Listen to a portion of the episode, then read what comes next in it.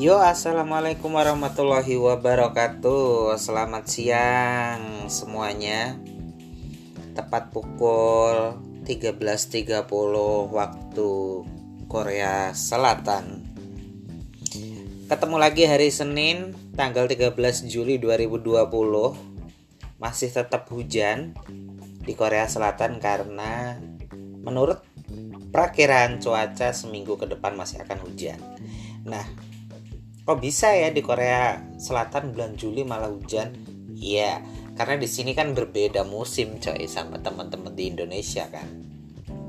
Justru di bulan Juli sampai Agustus itu di sini adalah musimnya musim panas, tapi keseringannya justru hujan. Bukan panas yang kemarau kayak di tempat kita. cuman ini sih jadi lebih meredakan uh, suasana ya. Dalam artian kalau musim panas itu kan panas banget di sini. Jadi kalau ada hujan lumayan membantu untuk mensejukkan suasana hati. Dan yang pasti teman-teman di Indonesia klaster-klaster baru penularan COVID-19 terus bermunculan seiring dengan kebijakan pemerintah yang melonggarkan uh, social distancing. So buat teman-teman aku pesan supaya teman-teman tetap menjaga kesehatan dan memperhatikan protokoler kesehatan juga dan yang menarik adalah deng deng deng tahu kan teman-teman bahwa organisasi pusat dunia dalam hal ini adalah WHO mengumumkan bahwa penularan COVID-19 ini dari udara atau airborne diseases. Yang sudah berjalan sekian lama kalau dari awal penemuan bulan Desember tahun lalu sampai bulan Juli sekarang berarti sudah hampir 8 bulan ya 8 bulan yang konon penularan COVID-19 adalah dari droplet atau dari percikan air liur atau dan pernafasan begitu. Tiba-tiba minggu ini WHO mengeluarkan pengumuman bahwa penularan COVID-19 itu dari udara. Setelah sekian lama, itu pun kalau dari berita yang aku baca sih, itu kan dari usulan-usulan para peneliti yang mendesak WHO e, untuk menyatakan bahwa penularan virus COVID-19 ini dari airborne, dari udara. Artinya, artinya sendirilah, nggak mau berspekulasi lebih panjang sih, cuman secara logika aja sih kalau dari droplet, uh, menurutku sih perkembangannya penularan virusnya itu tidak sebesar ini karena uh, droplet itu kan kemungkinan percikan terjauhnya dari satu meter satu meter lah dari moncongnya orang yang sedang mengalami atau sedang ter, se, apa sedang terkena virus tersebut. Nah, itu kan frekuensinya juga tidak seberapa banyak lah kalau muncrat. Emang kalau muncrat banyak banget gitu hujan gitu. Ya apa pun itulah tapi harapannya sih segeralah new normalnya menjadi lebih baik lagi. Dalam artian mendekati normal yang sebelum ada virus gitu. Ya capek gak sih kita menghadapi hari-hari yang ya seperti ini? Orang jadi paranoid. Ya walaupun sudah beberapa saat sih. Kita kayaknya udah mulai terbiasa juga kan. Ya. Banyak yang kena imbasnya gitu dari virus ini mulai yang dari kehilangan pekerjaan lah sekolah juga jadi pada tutup lah di rumah lah bisnis pada yang bangkrut lah. Ya. Semua hal sih dan termasuk banyak pekerjaan yang harus dikerjakan tenaga medis kan. Itu luar biasa sih.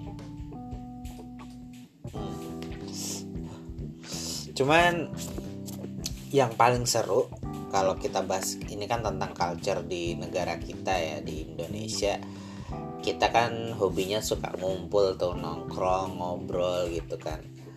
Dan itu sudah jadi santapan sehari-hari gitu semenjak adanya covid kan itu kan kita skip nih. Kita nggak bisa keluar kita nggak bisa ngobrol sama temen face to face ya bisa lah terhubung dengan sosial media dan lainnya. Dan itu pasti ngebantu untuk memupuskan rasa rindu. Hanya saja kan tidak seafdol ketika kita bertemu sambil ngopi bareng kan. So apa nih aktivitas teman-teman yang membuat menggantikan situasi tersebut ya masa teman diganti sama Indomie sama kopi kan tetap nggak bisa lah ya tapi ada aktivitas-aktivitas yang barangkali nih bisa membuat teman-teman menjadi lebih nyaman, lebih enjoy dan bisa meredam stres untuk tidak keluar rumah. Waktu itu sekarang kan sudah bisa ya. cuma dengan kekhawatiran-kekhawatiran baru karena kan ya walaupun new normal juga kita kan pasti masih insecure lah ya.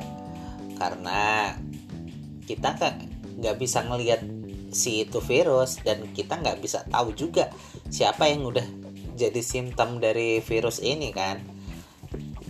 Jadi aduh jaga jarak tetap dan bahkan di sini nih kalau mau dengar cerita aku uh, kita memang sih di Korea lebih dulu bisa teratasi dan sudah juga lebih dulu menghadapi second wave dari COVID-19 ini dan di beberapa tempat memang sekolah tetap ditutup, fasilitas-fasilitas umum seperti tempat peribadatan juga ditutup. Hmm. Cuman beberapa waktu lalu ketika kurva penurunan COVID-19 ini udah sangat jauh, kita sudah bisa masuk ke tempat peribadatan dan juga ke sekolah-sekolah gitu. Cuman memang harus tetap dicek suhu dan sebagainya. Misalkan itu tidak memenuhi standar sehat dalam artian suhunya melebihi dari 36 ya. 36,5 itu ya kita tidak bisa masuk. Nah, situasi-situasi semacam itu tidak pernah kita temui sebelumnya kan. Pemeriksaan jadi lebih ketat dan ya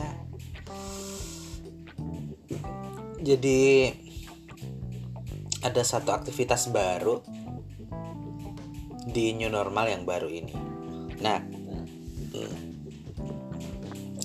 seberapa menderitanya sih teman-teman atau seberapa tidak nyamannya atau seberapa nyaman ketika ada situasi seperti ini. Teman-teman boleh sharing sih. Dan yang yang seru adalah cerita-cerita tentang pernikahan yang ditunda. Oh my god. Ya aduh. Itu ngefek sih yang nikah dua orang.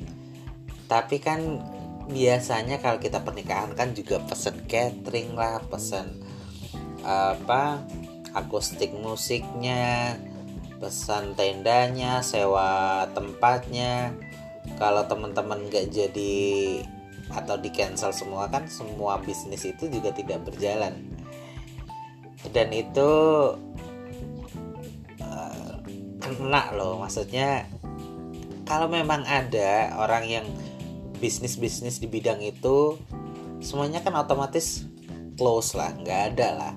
Karena memang untuk aktivitas yang berkumpul bersama kan tidak diperbolehkan. Jadi otomatis catering yang biasanya menyuplai acara-acara besar acara-acara sosial besar itu kan tidak bisa berjalan. Dan itu kena loh. Berapa bulan itu kan aduh bagaimana karyawannya itu sih yang berat sih kalau hanya untuk bertahan untuk diri sendiri mah kayaknya bisa lah ya tabungan-tabungan atau minimal makan telur sama nasi juga udah cukup lah ya gitu. Cuman kan banyak kebutuhan ada yang punya cicilan lah ada yang bayar harus bayar karyawan kan makanya itu dari dari kejadian ini banyak yang kena PHK nah salah satu teman aku juga punya salah satu usaha di bidang kuliner juga yang harus mengurangi karyawan karena dia tidak sanggup untuk membayar gaji karyawan bulanannya. Nah, dan kami sempat ngobrol panjang tentang itu gimana ya strateginya ini. Uh, dia sih bilang kalau bisnis tidak semata-mata untuk memperkaya diri atau mencari keuntungan, tapi kebahagiaan lain adalah bisa memberi orang kerjaan gitu. Dan saat dari satu orang yang bekerja itu dia akan menghidupi satu keluarga loh. Bayang nggak sih efeknya ke kita gitu atau ke keluarga gitu kan. Berat. Jadi ya teman-teman yang saat ini masih bisa bekerja dengan baik ya syukur alhamdulillah karena banyak dari teman-teman kita yang tidak bisa menikmati itu.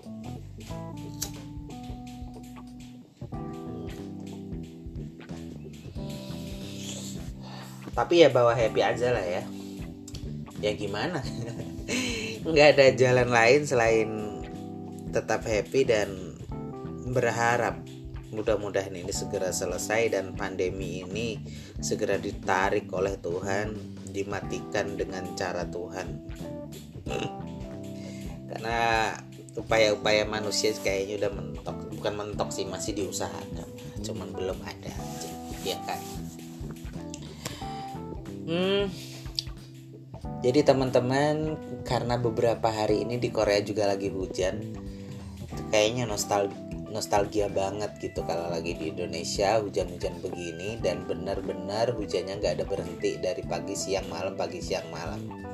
Itu kayak di Indonesia bulan Januari hujan sehari-hari. Bedanya kalau di Korea dan di Indonesia itu di di posisi aku ya jadi kalau di sini ya magernya sama sih magernya sama. Makanannya yang beda. Jadi kalau di Indonesia sangat mungkin untuk makan makanan enak tapi nur di musim corona gini juga susah kali ya. Karena aku jujur udah mau tiga tahun dan aku belum pernah pulang sama sekali ke Indonesia. Jadi aku uh, beberapa hal atau beberapa rasa makanan tuh kayaknya udah udah lupa gitu rasanya gimana ya? Walaupun di sini aku masih tetap bisa makan makanan Indonesia cuman kan tidak semua. Dalam artian yang simple-simple gitu kan. Karena masih adalah nemu bumbu-bumbu Indonesia yang instan begitu. Cuman kan jarang masak juga. Ya kali. Aktivitas banyak masih sempat masak cuman ya beberapa hal masih bisa lah. Seperti capcay itu bisa bikin sendiri karena bahannya sama normali gitu. cuman rempah-rempah Indonesia itu yang susah. Ya bisa memirip-miripkan. Ya mendekati lah karena bumbunya kan tidak lengkap seperti yang di Indonesia. Jadi masih tetap nemu aroma-aroma Indonesia. Cuman rasanya sedikit berbeda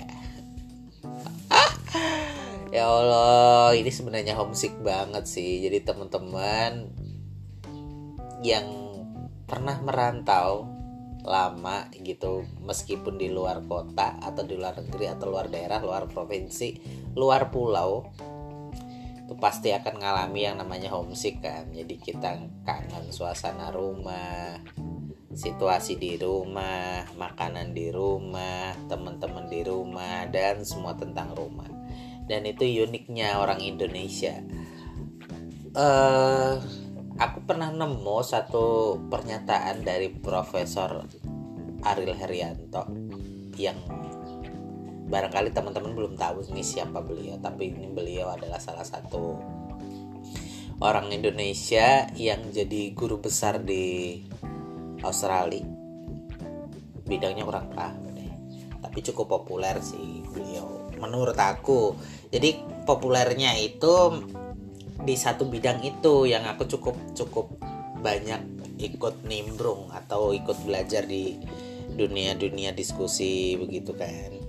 Ya dia bilang uniknya orang Indonesia itu adalah sejauh mana pun pergi tujuan akhirnya adalah pulang. Nah itu jadi walaupun nih kita merantau jauh-jauh sampai ke luar negeri yang dipikirin tuh rumah gitu. Bukan bukan berpikir bagaimana cara self growth di tempat perantauan ya memang itu ada tapi itu bukan tujuannya. Kebanyakan begitu. Dan aku nggak tahu uh, sepenglihatan aku teman-teman di luar maksudnya bukan teman Indonesia ya orang-orang luar itu ketika mereka sudah mendapatkan satu titik nyaman atau oh titik apa buat dia growing di tempat itu. Biasanya dia tidak berpikir untuk pulang sih. Tidak intens gitu kalau yang seperti orang-orang kita alami yang orang-orang Indonesia alami. Jadi kalau orang Indonesia biasanya mereka memang dapat momen untuk grow up di tempat tersebut. Tapi itu menjadi satu pilihan yang dilematis karena orang-orang kita biasanya akan berpikir wah jika tanggung jawab ini udah kelar gue akan pulang gitu kan. Tapi di satu momen tertentu wah di Indonesia ini bakal susah banget sih untuk berkembang karena situasinya berbeda gitu. Ya memang. Tuh diakui atau tidak di Indonesia tuh lebih menantang kalau kita mau tumbuh atau pengen survive gitu. Karena Iya kebayang gak sih teman-teman kalau di Indonesia itu kita fasilitasnya tidak sememadai di luar kesempatan kita berkembang sedikit karena akses kita sedikit gitu. Kita mungkin ada satu pengetahuan yang kita bawa dari luar atau dari dari daerah tempat kita merantau. Tapi ketika kita pulang akses itu kadang tidak ada atau tidak ketemu gitu. Atau pengetahuan kita itu jadi tidak berguna atau tidak bisa diaplikasikan karena memang akses kita nggak bisa gitu. Nah itu yang bikin dilema orang-orang kita. Jadi kebanyakan orang-orang Indonesia yang dia tetap bertahan di luar itu bukan karena dia nggak ingin pulang tapi apa yang sudah dia dapat itu tidak bisa dikembangkan di Indonesia karena tidak memiliki fasilitas dan akses sedangkan di luar dia mendapatkan fasilitas itu gitu. Jadi tidak semata-mata karena tidak cinta Indonesia atau tidak ingin pulang tapi tadi dia tidak akan bisa berkembang susah gitu. Kecuali kalau memang di Indonesia kita dapat akses dan fasilitas.